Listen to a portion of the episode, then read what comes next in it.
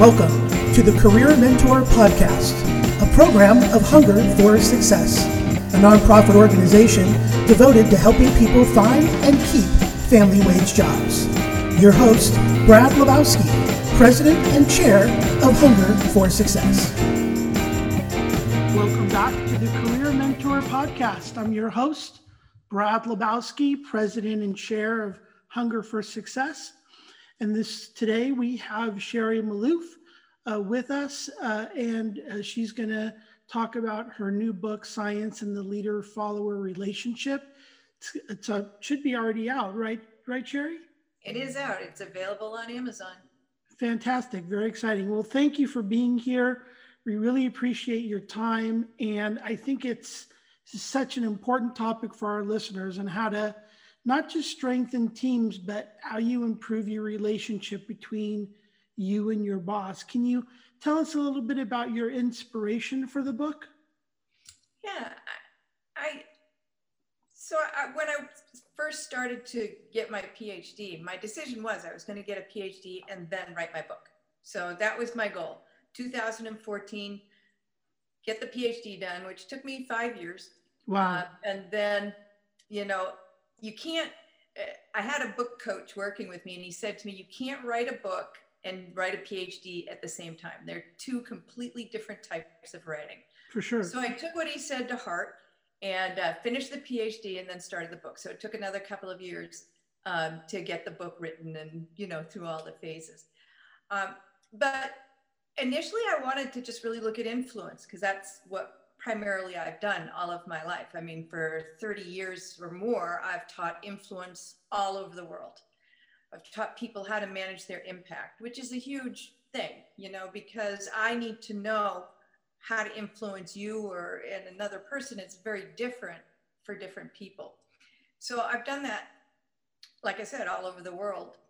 And so when I started doing my PhD, I looked at it and I thought, wow, everything that I've done all these years is far more than anybody that's done any research about influence, and our stuff is good. So I thought, hmm, that's not what I want to do. And so I started reading a bunch of different stuff and wandering around, you know, intellectually. and through all of that, just discovered that nobody really looked at that relationship. I mean, people talk about it, if you look at leadership models, they all say, you know, you got to get stuff done and, you know, deal with people. Sure. But nobody ever really looked into that relationship itself, like as a third entity. Very good. So, as you wrote the book and flushed out examples, and what do you want the listener to get out of that book when they buy it? What what should they be taking away from that? it's a pretty packed little book. Uh, it's not that long, but there's a lot in it because there's three chapters on science. So there might be something that you're particularly drawn to that sort of opens up your eyes. So I think one piece that, that I, I just love about what I learned and what I talk about with people is that um, there's potential in every moment. So you and I, let's say you and I had a difficult relationship, Brad, and I, and you know, we would always kind of go through a habitual sort of thing with each other, which is what we do. True. Right? If, if, we have people that we have a difficult time with, we get very habitual in our interactions with them. For sure.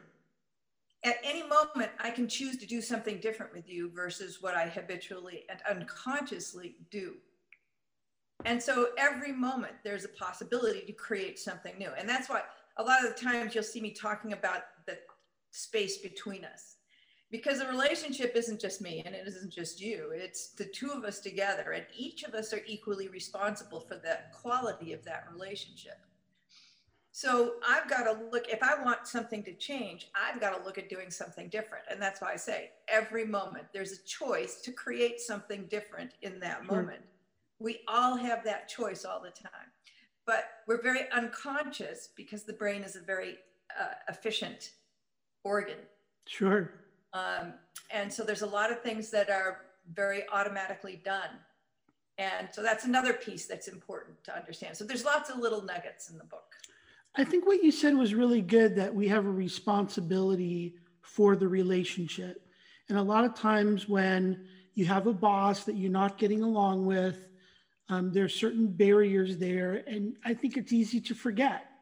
I think that you have a personal responsibility in that relationship, but you kind of leave it to the boss. Well, that's the boss's problem. The boss needs to figure it out. Where in reality, we have a responsibility to make that relationship with the boss. How do you coach people through those barriers? Maybe they're intimidated, maybe they're angry, uh, maybe they're they've tried and they say, ah, I've tried, I'm giving up. How do you coach or encourage them to really build that relationship? Well, you've got to make a choice to do it, right? I mean, that's the first step. You got to know what you want, right? Because if if you if you're so angry or so fr- frustrated, then it's probably time to go somewhere else because maybe there's other things in the company that you're just it's not a good match for you. So you've got to determine do you want to invest what it would take to fix a broken relationship. So that's that's the first choice. That's the first decision. So then once you make that decision, then you've got to deal with your reactions. Because I can't go into a difficult conversation feeling frustrated and angry and all that kind of stuff. Sure. It's not going to go well. That's not a way. So one of the things that I talk to people about is a big thing around relationships is emotional intelligence. Like I can get frustrated with somebody, but if I speak to that person from a place of frustration, it's not going to go well. They're going to get frustrated because a lot of times our feelings and our reactions and our emotions, that energy is contagious. So then the other person gets mad. And it's like, well, why can't you listen to me? I'm upset right now. And right. it's like, well, because I'm getting upset, you know? So, I mean, we end up in this fun, funky place. So one of the things that I teach people is how to ground themselves. And on our uh, Facebook web, web uh, our Facebook page for the company, Situation Management Systems, there's actually a bunch of videos that take 10 minutes to watch um, that help you ground yourself, ground and center your energy. Because again, we've never been taught, we are made up of atoms. I mean, we might know that, but we don't know that we manage all the energy that's in us. And so being centered and grounded, having boundaries really helps when emotions are strong. So it's bre- and breathing. I, the stuff all sounds like common sense, and it is because it's a really interesting thing. Is there's a lot of knowledge out there, but, but um, I tell people that oxygen is your friend. So you got to breathe. You got to breathe and sit back in your chair. So one of the things is to change your physical body that helps manage emotions and manage reactions. Well, I think that's really good. And I want to unpack that a little bit because you said a lot. The first thing is you want to be able to have that relationship. You have to decide this is something I want to work on. I have a responsibility. My boss has a responsibility. And I would caution any of our listeners if you can't practice that where you are, it may come up again where wherever you end up going. If you decide to say, "Oh, I can't talk to my boss, I'm done," if you don't have that discipline to engage someone and work things out, your problems are going to repeat over and over and over again. And I think that's a very important point that you have to decide that. Second thing, when you talked about emotional intelligence, I love talking about emotional intelligence and applying it. I think it's so important we all have hardwired skills that we can do. We can all check the box of a good job description, but it's that emotional intelligence, it's empathy, self-awareness, whatever we have to, like you said, ground yourself. And and when people hear the word breathing, they're like, oh, well, what's that? Breathing, if and you can please agree or disagree, it gives us balance, it gives us pause, it, it realigns our energy. So we're looking at things in a different way. And I learned this, believe it or not, at the dentist. I didn't breathe at the dentist. They didn't work. I was really tense. But when my dentist said, hey, breathe, relax, it's going to be okay, that's literally how I learned to breathe. Not, and I use it in my professional life when I need to, you know, either calm down or look at things in a different way. Or if I feel like, hey, I'm being attacked or there's an issue, let's breathe through it. Let's talk about it. But believe it or not, I learned that at the dentist. That's great. Process I love that, that. Story. That interesting. So when when you're writing the book and you're looking at these situations and you're researching it, did any example come to mind? I mean, I know you have clients like Pfizer and Chevron and Estee Lauder. Can you talk about any examples that you worked on that our listeners can see, hey, that's a good result from this practice? So one of the things that we we teach people about, and this is kind of separate from the, the book, one of the things that we teach people about is how to think through those difficult situations and plan to have that conversation. Because we don't do that. You know, we don't, we'll plan like if I've got a project I want to propose, or, you know, we'll plan how to, you know, all the PowerPoints and stuff for that. But what we don't plan is how to manage our own impact. And so uh, we frequently have people um, that really think through challenging situations and plan for them and think about exactly how do I manage this. So, for example, we had a guy, he was the VP of manufacturing. And he uh, worked for a company that manufactured manufacturing lines. It was a small company. And no two lines were the same, so they always had to put in customized equipment. But he never knew what was coming down the pike. He never knew what was coming next. So mm-hmm. he would then have to order equipment and that kind of thing. So it was sometimes some of the customers got impatient because they thought it was taking too long to get their line set up. So the president of the company wasn't happy with him. Uh, he loved, the president loved the VP of sales. So he had to influence the VP of sales, who he didn't have a great relationship with, to give him his pipeline so that he could start pre ordering stuff and be able to set things up and get it manufactured more quickly. Sure. So he practiced it, practiced it a bunch of different ways. We taught him all the styles, taught him about tone of voice, words to choose, body language, all of it. And um, so he practiced it all. And then he went and had the conversation. And this is what he told us was, well, I wanted to have it one-on-one with the VP of sales, but it didn't happen. There were other people in the room and the conversation didn't go exactly how I wanted it to go. But I felt well prepared because, because we'd practiced it so many ways. So he said to the guy, I just want, you know, the um, pipeline, you know, for each quarter, just so I know what's coming. And uh, the VP of sales said, no, I'm not going to give that to you because the president will hold me to it. And I don't, you know, I don't want to, you know, get him upset with me if a sale doesn't close. Right. Um, and so he was frustrated. He disengaged, which is something we teach people is to disengage if things aren't going the way you want it to. Instead of running away or avoiding, you disengage. And so he disengaged, um, went home, probably probably said, "Oh, Sherri, you told me this and that and this and that," you know. Right. but he woke up the next morning to an email from the guy with the next quarter's pipeline in it, saying that he'd thought about it overnight and realized that the request was, you know, reasonable, just as long as it didn't get shared with the president. I think that's great.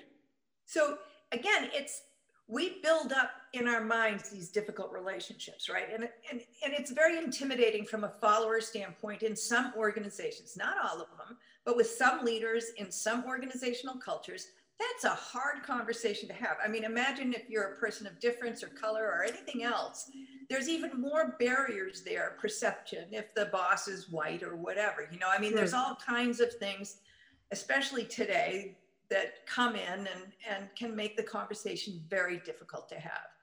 Um, so, you know, as a boss, you can make those conversations easier to have, right? You can be right. open to them and tell people, let's build our relationship, let's look at things. So bosses can make it easier. But if you are a follower, um, you know, you you can think it through and think through what's critical, what what would he want to hear or she? What do I need to talk to them about? Um, draw them in, uh, have a conversation about it, but be very clear about what you want. You know, what's the impact you want to have on this? You know, think about what's in it for both of you. What's gonna what's gonna make it better for both of you uh, to build the relationship. I interviewed a bunch of people after I finished my PhD, and I just said, so if you could improve all of the relationships between leaders and followers in this organization, what would the impact be? Wow. Three things. Can you guess what they are?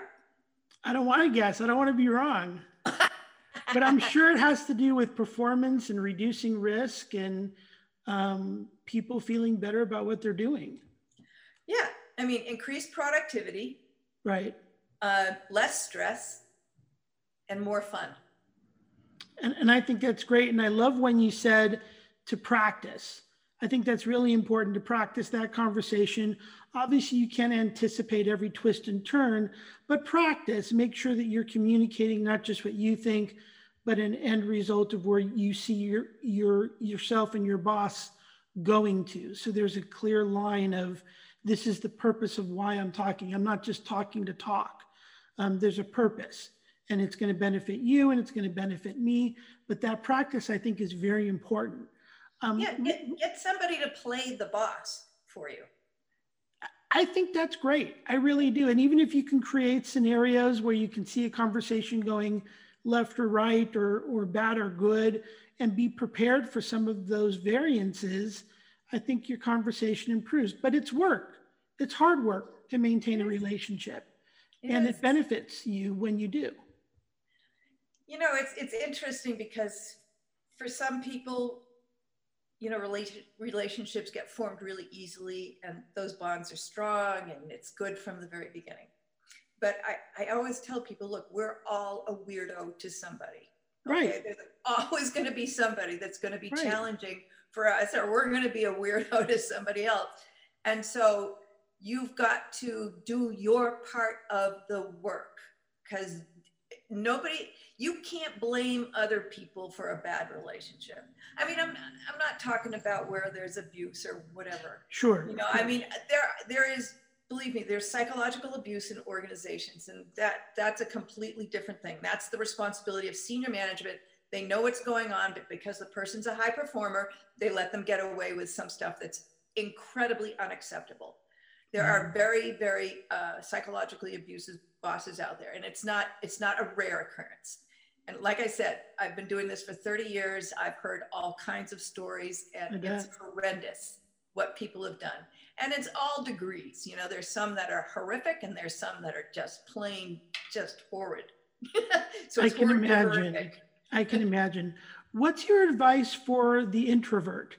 The person that just wants to hide in a corner and doesn't feel very comfortable engaging uh, maybe doesn't feel comfortable in conflict. What's your advice for that introvert?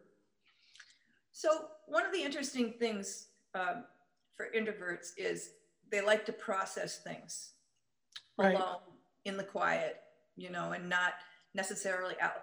Extroverts like to talk it out. Introverts like to think about it and will come back. And they'll usually come back with a well thought out, extremely good idea, right? Right. So it, it's different strengths on different sides. And so for introverts, it's important to, again, what do you want? Get clear on what you want. You still have to deal with people. You know, even because we deal with a lot of scientists and engineers and uh, people who typically would fall into the introvert spectrum. Sure. And so we teach them, again, how to manage that impact. But it's important to figure out, again, what is it that you want? And um, I hate to say this, but it's not always data.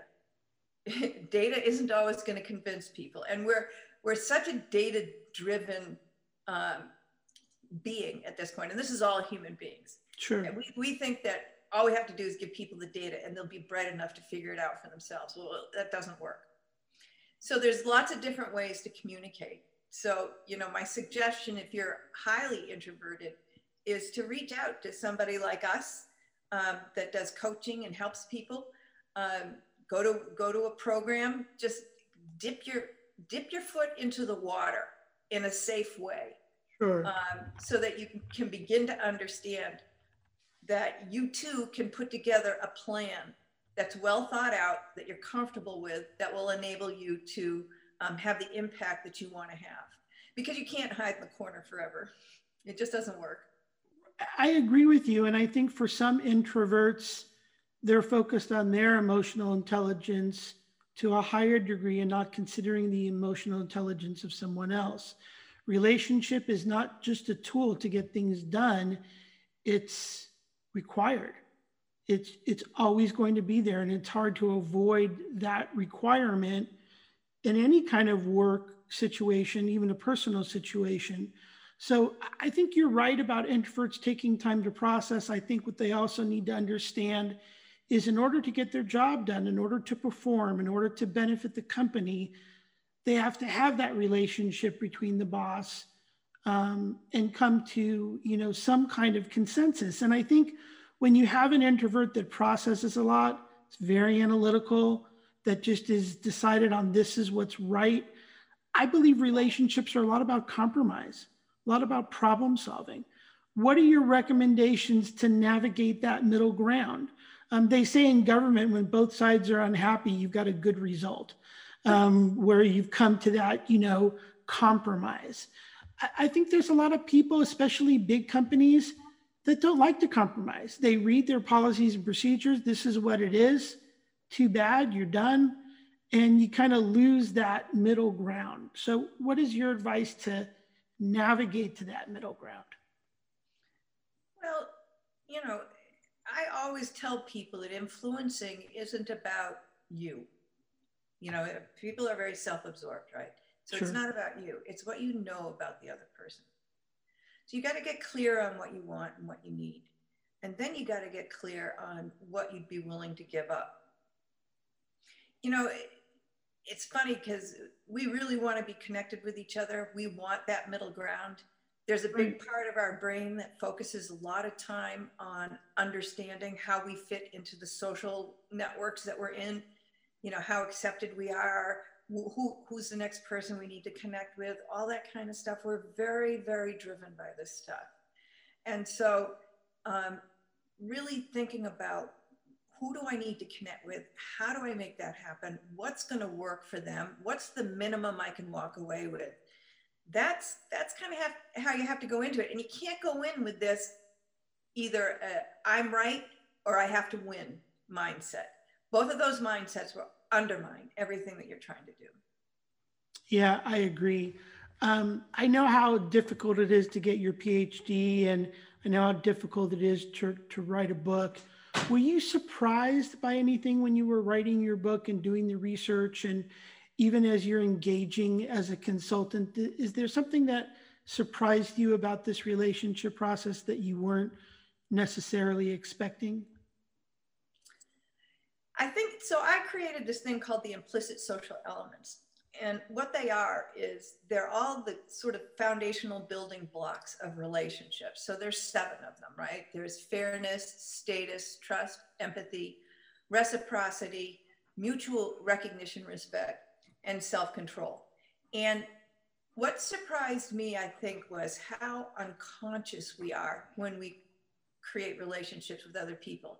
And we have these little sort of uh, social uh, controllers in our head that say, oh, that person's good for me. Nope, that person's not good for me. Right. Um, and it's a very unconscious process. So a lot of the breakdown in relationships is driven by unconscious mechanisms in the brain. And all of that develops through our socialization process, through our education, through all different things that happen to us. Um, and you know, there's there's this guy. His name is Robert Sapolsky, and he wrote this uh, a book. Well, he's written many books, but one of the ones, the one that I read and was most hit by was is called Behave. I think it's like human beings at our best and at our worst. And what he wanted to do was look at what happens in the brain uh, when there's violence.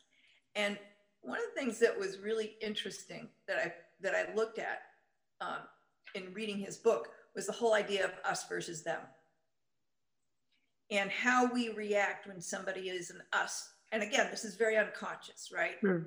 So um, uh, when somebody is an us, uh, we treat them much differently than somebody who we consider a them, and we're much more willing to quickly sacrifice them just to make sure that we're okay with the us that we we have. and we have lots of different us's you know right i've got brown hair you know so anybody with brown hair is an us so we can create us and them on very very tiny things and of course you know it's ripping this country apart right now um, the us versus them stuff that's going on for sure and when you engage in this mindset of us you're always working to compromise and be a part of one another and it really diffuses conflict um, where the them, you're guaranteed conflict. Pretty much. Because you know, you're treating. avoidance. Sorry, say again?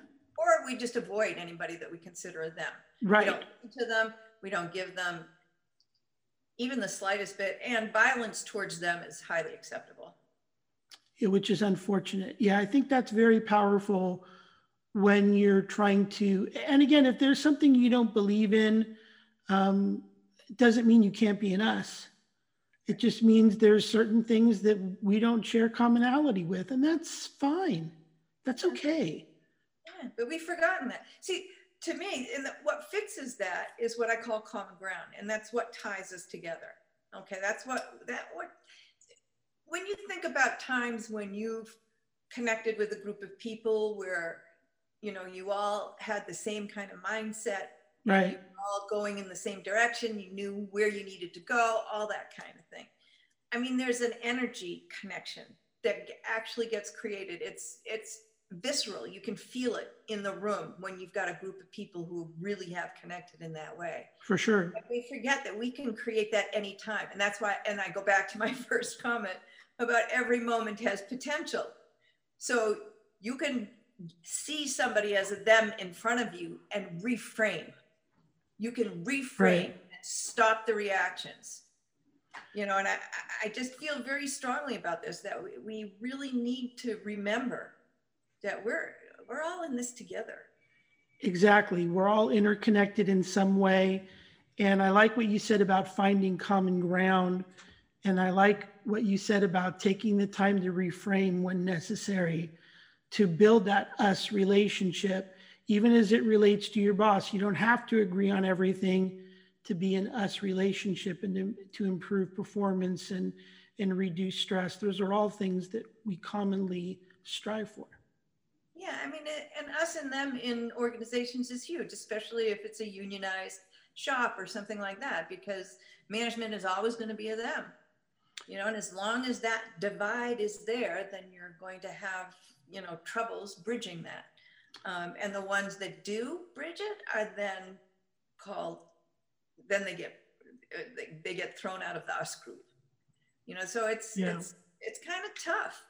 Um, but if if it's not in a unionized environment or or the union isn't you know terribly radical uh, then you always have the potential to build that relationship you always have the potential to shift things and that's what i keep telling people it's but you have to be present in the moment and make the choice and if you're not present if you're not noticing that you're reacting right because right. and then you just go full force into that emotional reaction even if you're not doing it externally, you're just internally, you know, grumbling away. Right. That counts. Yeah. it does. that blocks everything. It blocks everything.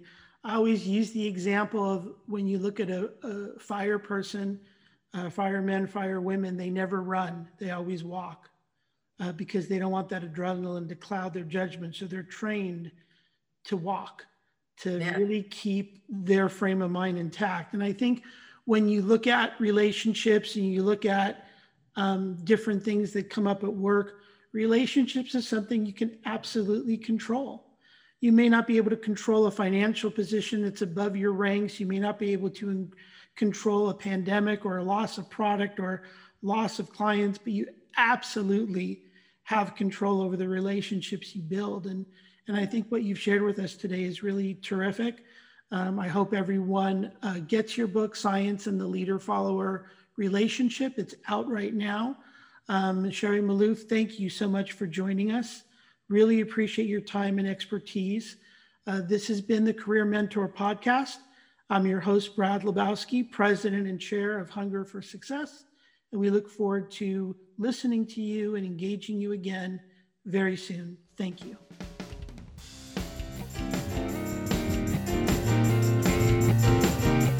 This has been the Career Mentor Podcast, intellectual property of Hunger for Success. All rights reserved 2021.